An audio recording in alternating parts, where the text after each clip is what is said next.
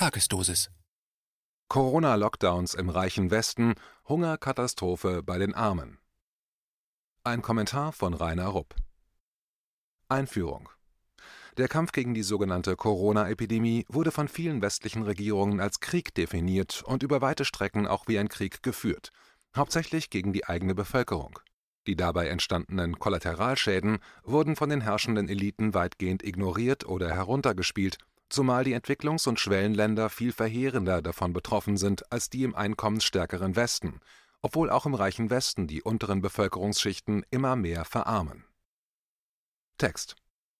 Der militärische Begriff Kollateralschaden ist ein Synonym für nicht beabsichtigte Schäden. Während der monatelangen, völkerrechtswidrigen und angeblich humanitären Bombardierung Restjugoslawiens im Jahr 1999 durch die NATO unter Beteiligung der sich gerne als Friedensstaat präsentierenden Bundesrepublik Deutschland wurde der Begriff international bekannt und verhasst. Denn der damalige NATO-Informationsdirektor mit dem ewig lächelnden Gesicht, Jamie Shee, hatte in den alltäglichen TV-Abendnachrichten über die NATO-Erfolge, die Tausende von NATO-Bomben zerfetzten oder verstümmelten Zivilisten, Frauen, Kinder und Alte beiläufig als Kollateralschäden abgetan. Aktuell führen die neoliberalen Eliten und ihre Regierungen in den Ländern des kapitalistischen Westens mit Lockdowns und anderen die Wirtschaft und Gesellschaft zersetzenden Maßnahmen erklärtermaßen wieder Krieg, diesmal allerdings gegen die eigene Bevölkerung. Und in diesem nun fast 1,5 Jahre wütenden Kampf gegen Corona, dessen destruktive Folgen denen eines Schießkrieges kaum nachstehen, sind die Kollateralschäden besonders hoch. Tatsächlich dürfte die Zahl der aufgrund von Anti-Corona-Maßnahmen produzierten Toten bei weitem die Zahl der Menschen übertreffen, die angeblich von den Maßnahmen vor einem Covid-19-Tod gerettet werden. Dabei geht es nicht allein um Todesfälle, wie zum Beispiel durch verpasste Krebsbehandlungen, obwohl auch die eine beängstigende Dimension erreichen. Zur Erinnerung, Richard Sullivan, Professor für Krebserkrankungen am berühmten King's College in London, warnte bereits vor einem Jahr, dass wegen des Corona-Lockdowns in den nächsten 5 Jahren es mehr Todesfälle durch verpasste Krebsbehandlungen geben werde, als die Zahl der Menschen, die dank des Lockdowns von Covid-19 verschont geblieben sind. Ähnliche Untersuchungen gibt es für Deutschland. In Erinnerung sollte hier auch nochmals gerufen werden, wie betrügerisch die Zählweise der Corona-Toten ist. Zuerst hieß es in den offiziellen Nachrichten an Corona gestorben, dann an oder mit Corona gestorben und aktuell heißt es in Zusammenhang mit Corona gestorben. Je größer die Zahl der Turns bei der Laboranalyse der PCR-Tests, desto sicherer konnten irgendwelche Spurenelemente von Coronaviren gefunden werden, die jedoch für die Gesundheit des Getesteten keine Gefahren darstellten. Dieser Fake wurde bereits vor über einem halben Jahr in einem Bericht des amerikanischen Center for Disease Control (CDC) aufgedeckt. Unter dem Titel Komorbiditäten stellte das CDC Anfang Herbst letzten Jahres fest, dass bei von den damals über 200.000 als Covid-19 deklarierten Todesfällen in den USA tatsächlich nur 6% an Covid-19 als einzige Ursache gestorben waren. Bei den übrigen 94% der damals registrierten Todesfälle gab es im Durchschnitt 2,6 zusätzliche schwere Vorerkrankungen, die in hohem Alter auch ohne Corona leicht zum Tod geführt hätten, wie zum Beispiel chronische Lungenerkrankungen oder Sepsis, Blutvergiftung. Somit gab es bis zum Herbst letzten Jahres in den USA nur 12.000 allein von Covid-19 verursachte Todesfälle. Zusammenfassend lässt sich daher sagen, dass die von der angeblichen Pandemie ausgehende Gefahr von Politik, Medien und Pharma-Mafia stark übertrieben wurde und die ergriffenen Gegenmaßnahmen, abgesehen von den hierzulande angerichteten Schäden, in den einkommensschwächeren Ländern der Welt eine echte Katastrophe angerichtet haben. Es geht um dieses Unheil einer Hungerkatastrophe, von der Hunderte von Millionen Menschen betroffen sind, die aber von unseren selbsternannten Qualitätsmedien, wenn nicht ganz ignoriert, höchstens als Kollateralschäden der guten Anti-Corona-Maßnahmen unserer alternativlosen und verantwortungsvollen Politiker dargestellt werden. Fokus dieser Tagesdosis ist es, die Zusammenhänge zwischen wiederholten Lockdowns im hochentwickelten Westen und dem sprunghaften Anstieg von Hunger und Unterernährung in den einkommensschwächeren Ländern darzustellen. Denn der alarmierende jüngste Bericht der UNO-Unterorganisation World Food Programme, WFP, zu Deutsch UN-Welternährungsprogramm, der auch ausdrücklich auf diese Zusammenhänge hingewiesen hat, wurde von unseren sonst so gern humanisierend daherschwafelnden Qualitätsmedien weitgehend übersehen. In der Pressemitteilung vom 11. Juli 2021, in dem das UN-Welternährungsprogramm seinen Bericht mit dem Titel The State of Food Security and Nutrition in the World 2021 der Zustand der Lebensmittelsicherheit und Ernährung in der Welt 2021, vorgestellt hatten, hieß es, dass, Zitat, der Welthunger sich im Jahre 2020 dramatisch verschlimmert hat und ein Großteil davon wahrscheinlich auf die Auswirkungen von Covid-19 zurückzuführen ist. Zitat Ende. Der Bericht warnt, dass die globale Versorgungssicherheit mit Lebensmitteln und der Stand der Unterernährung so hoch sei wie zuletzt vor 15 Jahren und dass sich die Lage weiter verschlimmern werde. Vor Covid-19 sei die Welt auf dem richtigen Pfad gewesen, um Hunger und Unterernährung bis zum Jahr 2030 zu minimieren. Aber dann, und nun wird es interessant, haben laut UN-Bericht die Maßnahmen zur Bekämpfung von Covid-19, Zitat, die Handelsströme rund um den Globus unterbrochen und eine Lieferkettenhölle entfesselt, die durch schlechtes Wetter und die Überstimulation der Geldmenge durch Zentralbanken und Regierungen verstärkt wurde, was zu einer inflationären Entwicklung bei Lebensmittelpreisen beigetragen hat, was die Welt an einen kritischen Punkt gebracht hat. Zitat Ende. Weiter hebt der Bericht hervor, dass, Zitat, unglaubliche 811 Millionen Menschen im Jahr 2020 gehungert haben, etwa 10% der gesamten Weltbevölkerung. In dem Jahrzehnt, das mit dem Jahr 2014 endete, war die Zahl der unterernährten Menschen auf 607 Millionen gefallen, um danach bis 2019 wieder auf rund 650 Millionen anzusteigen. Aber aufgrund der Folgen der Pandemie ist im Jahr 2020 die Zahl der Hungernden um mehr als 150 Millionen Menschen auf 811 Millionen hochgeschnellt. Zitat Ende. Auch in anderer Hinsicht sah das Covid-Lockdown-Jahr 2020 für einen großen Teil der Menschheit düster aus. Laut UNO-Bericht, Zitat, hatten mehr als 2,3 Milliarden Menschen, etwa 30% der Weltbevölkerung, das ganze Jahr über keinen Zugang zu angemessener Nahrung. Dieser Indikator, bekannt als das Vorkommen von moderater oder schwerer Ernährungsunsicherheit, stieg in einem Jahr, also 2020, so stark an wie in den vorangegangenen 5 Jahren zusammen. Zitat Ende. Weiter heißt es in dem Bericht, Zitat, Mangelernährung in all ihren Formen hielt an, wobei Kinder einen besonders hohen Preis zahlten. Im Jahr 2020 waren schätzungsweise 149 Millionen Kinder unter 5 Jahren zu klein für ihr Alter, Stunting, mehr als 45 Millionen zu dünn für ihre Größe. Ganze 3 Milliarden Erwachsene und Kinder blieben von einer gesunden Ernährung ausgeschlossen, größtenteils aufgrund zu hoher Lebensmittelkosten. Fast ein Drittel der Frauen im gebärfähigen Alter leidet an Anämie. Zitat Ende.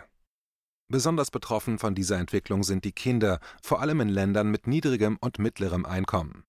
Selbst wenn man in den Prognosen relativ günstige ökonomische Annahmen zugrunde legt, sieht die Welternährungslage auch für die nächsten Jahre düster aus und der Bericht spricht von weiterer massenhafter Verkümmerung und Wachstumsverzögerung bei den Kindern, und sogar von zig Millionenfacher, Zitat, Verschwendung von Kindern, Zitat Ende. Im englischen Originaltext wird das Wort wasted benutzt, was auf Deutsch wohl verschwendet, aber im Zusammenhang mit Leben auch weggeworfene Leben oder Sterben bedeuten kann. In einem Webcast-Interview am Montag letzter Woche warnte der Exekutivdirektor des UN-Welternährungsprogramms David Beasley, Zitat, wir sind unterwegs in die falsche Richtung. Zu denken, dass wir den Hunger in der Welt bis 2030 beenden werden, ist angesichts der Kurve, auf der wir uns jetzt bewegen, nicht einmal mehr entfernt möglich. Zitat Ende. Nichts davon kommt überraschend. Angesichts der staatlich verordneten Anti-Corona-Wirtschaftsmaßnahmen, die durch eine nicht mal mehr von Weimar übertroffene wundersame Geldvermehrung aus dem Nichts durch die Zentralbanken der westlichen Länder komplementiert wurde, kam es zwangsläufig auch zu einer markanten Erhöhung der Lebensmittelpreise. Folgerichtig erreichte der globale Lebensmittelpreisindex der Ernährungs- und Landwirtschaftsorganisationen der Vereinten Nationen FAO kürzlich einen neuen Höchststand. Die FAO sorgte sich nun, dass steigende Lebensmittelpreise vor allem in Ländern mit niedrigem Einkommen potenziell auch soziale Krisen auslösen könnten. Wörtlich heißt es, Zitat, steigende Lebensmittelimporte als Anteil an allen Importen können ein Frühwarnindikator für mögliche Krisen in einigen Gebieten sein. Zitat Ende. Durch Hunger ausgelöste schwere soziale Unruhen sind schließlich nicht unbekannt. Wir erinnern uns an den sogenannten arabischen Frühling. Das hat auch die Chefanalytiker westlicher Großbanken und Geldhäuser auf den Plan gebracht. Schon im Dezember 2020 hatte Albert Edwards von der französischen Société Générale in einem Brief an Bankkunden seine Befürchtungen, wenn auch politisch korrekt verklausuliert, dargelegt. Darin schrieb er, dass er wegen des rasanten Anstiegs der Lebensmittelpreise regelrecht in Panik gerate. Und seitdem sind die Lebensmittelversorgungsketten nach wie vor unterbrochen, Billionen an fiskalischen Anreizen ausgegeben und explodierende Rohstoffkosten, Wir können uns nur vorstellen, dass sich die Situation von Monat zu Monat verschlechtert. Auch Jim Reid von Deutsche Bank USA hat in jüngerer Zeit darauf verwiesen, dass die Schwellenländer anfälliger für Ernährungsunsicherheit sind, da ihre Verbraucher in ärmeren Ländern einen weitaus größeren Teil ihrer Löhne für Lebensmittel ausgeben als die in den westlichen Industrieländern. Selbst Goldman Sachs hatte in einem Bericht Anfang Dezember letzten Jahres den starken, Zitat, jüngsten Anstieg der Lebensmittelinflation, Zitat Ende, eingestanden, der, Zitat, in den letzten Monaten in einer Reihe von großen aufsteigenden Volkswirtschaften stattgefunden habe, zum Beispiel Türkei, Südafrika, Indien, Brasilien. Zitat Ende. Aber Goldman Sachs tat das als eine vorübergehende Entwicklung ab, mit dem Argument, dass Lebensmittelinflation im Allgemeinen durch lokale oder regionale Faktoren und nicht durch globale angetrieben wird.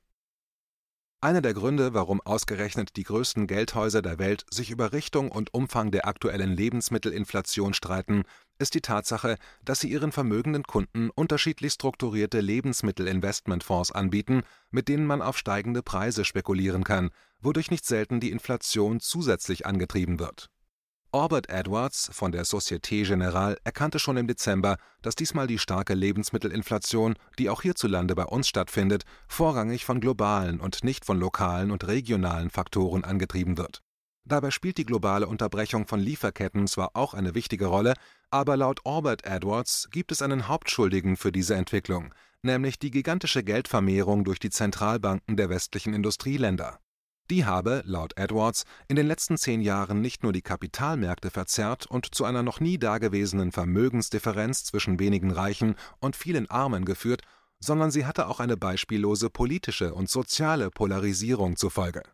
Laut Edwards glauben viele Ökonomen, dass es diese hemmungslose Geldvermehrung der US- und anderer westlicher Zentralbanken war, die die Hauptursache für die Inflationsblase bei Lebensmittelpreisen in den Jahren 2010 bis 2011 war, die zu den sozialen Unruhen und daraufhin folgenden politischen Umstürzen in vielen arabischen Ländern beigetragen hat.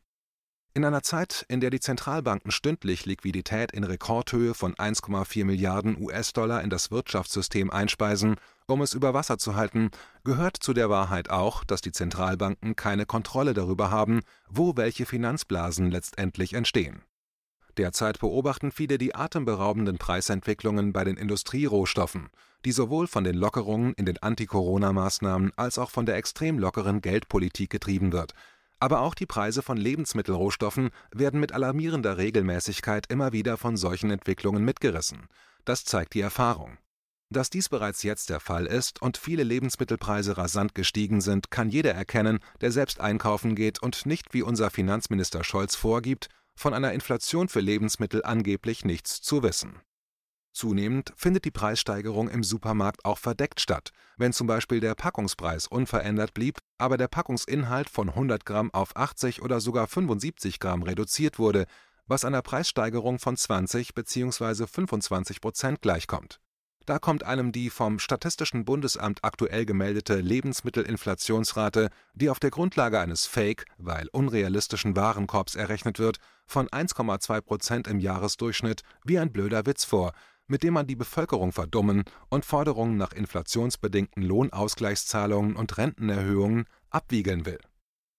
Was die Inflation für Lebensmittelrohstoffe wie Weizen, Mais und Reis in den einkommensstarken Industrieländern für die armen Bevölkerungsschichten in Entwicklungs- und Schwellenländern, ES-Ländern, so gefährlich macht, ist die Tatsache, dass die Lebensmittelimporte in der Regel in Hartwährungen wie Dollar oder Euro bezahlt werden müssen. Da der Kurs der Währungen der ES-Länder gegenüber den Hartwährungen in der sogenannten Corona-Pandemie gefallen ist, haben diese Länder beim Import mit einem doppelten Preiseffekt zu kämpfen. Erstens wegen der Kursverluste und zweitens wegen der höheren Inflation in den Exportländern. Dadurch reichen natürlich die zuvor schon knappen Einkommen von zig Millionen Menschen bereits jetzt nicht mehr aus, um frei von Hunger zu leben, geschweige denn, um die Familie gesund zu ernähren. In Zahlen ausgedrückt bedeutet das laut dem oben erwähnten Bericht des UNO-Welternährungsprogramms, dass in den nächsten Jahren infolge der Lockdowns, der Unterbrechung der Lieferketten und der höheren Lebensmittelpreise 22 Millionen unterernährte Kinder zu den bereits 149 Millionen Kindern, die aktuell bereits weltweit wegen Unterernährung verkümmern, hinzukommen. Darüber hinaus geht der UN-Bericht davon aus, dass das Leben von weiteren 40 Millionen Kindern in den nächsten 9 Jahren bis 2030 verschwendet, wasted wird. Aber die Finanzeliten, denen die Banken und Geldhäuser und die Großkonzerne samt Medienkonzerne und vieles mehr gehört, konnten dank der üppigen Finanzgeschenke der ihnen ebenfalls gehörenden Regierungen und Zentralbanken ihr Vermögen während der sogenannten Pandemie um etliche Billionen, also um etliche Tausende von Milliarden Dollar, vergrößern. Das ist Fakt und keine Verschwörungstheorie. KenFM ist crowdfinanziert und unabhängig. Leiste deinen Beitrag zu freier Presse und unterstütze unsere Arbeit finanziell. Wenn du zukünftig keine Beiträge verpassen willst, abonniere den KenFM Newsletter und installiere dir die KenFM App für iPhone und Android. Weitere Informationen auf kenfm.de/support. Hallo Community! In diesem Video möchten wir euch das Thema Bitcoin ans Herz legen. Wir werden euch erklären, was Bitcoins sind, wie man damit bezahlen kann und welche Bedeutung diese Währung für KenFM hat. Viele von euch haben sicher schon von Bitcoin gehört oder nutzen es sogar privat. Wie ihr KenFM mit Bitcoins unterstützen könnt und warum das für uns aktuell sehr wichtig ist, verraten wir euch jetzt. Das ist ein Bitcoin. In Wirklichkeit existiert so ein Bitcoin aber gar nicht. Es gibt ihn nur virtuell im Internet als digitale Währung in einem digitalen Konto. Bitcoin ist eine sogenannte Kryptowährung, die bekannteste weltweit. Man kann damit via Computer oder Smartphone einkaufen, spenden oder sich gegenseitig Bitcoins zuschicken. Bitcoins kann man wie Währungen oder Edelmetalle zum aktuellen Wechselkurs kaufen, verkaufen oder von Freunden zugeschickt bekommen. Einzige Voraussetzung: ein E-Wallet, zu Deutsch eine elektronische Geldbörse. Das ist ein Account oder Konto, über das man Bitcoins empfangen oder versenden kann. Wie ihr wisst, nutzen auch wir bei KenFM schon seit ein paar Jahren Bitcoin, damit wir im Notfall auch finanziell unabhängig bleiben können, zum Beispiel von Banken, die uns nicht mehr mögen. Da viele Banken mit unserer Berichterstattung nicht einverstanden sind und nicht im Zusammenhang mit KenFM genannt werden möchten, kam es in den letzten Monaten so weit, dass uns gar keine Bank mehr mag. Weshalb wir leider damit rechnen müssen, vom kompletten IBAN-Zahlungsverkehr ausgeschlossen zu werden. Deshalb der Appell an euch: Beschäftigt euch jetzt schon mit der Funktionsweise von Bitcoin, damit ihr uns auch im Notfall trotzdem weiter unterstützen könnt. Alles, was ihr dafür tun müsst, ist, eure bisherige Unterstützung in Euro einfach in Bitcoin an uns zu senden. Dazu legt ihr einfach eine kostenlose E-Wallet an, wandelt einen Betrag eurer Wahl in Bitcoin um und sendet uns diesen an unseren Bitcoin-Account. Den Link findet ihr unter jedem unserer Beiträge sowie unter diesem Video. Alternativ dazu könnt ihr aber auch diesen QR-Code mit eurem Smartphone scannen. Übrigens, eine detaillierte Schritt-für-Schritt-Anleitung haben wir zum Nachlesen für euch schon einmal vorbereitet. Ihr findet sie auf kenfm.de/bitcoin. Ob Bitcoin oder Kryptowährungen wirklich die Zukunft des Geldes sind, wissen wir nicht. Aber vielleicht ist das bald unsere einzige Option, so unabhängig wie möglich und vor allem ohne Bankkonto für euch in Zukunft weiterhin freien und unabhängigen Journalismus machen zu können. Wir hoffen sehr auf eure Unterstützung und sagen jetzt schon tausendmal Danke. Euer Team von KenFM.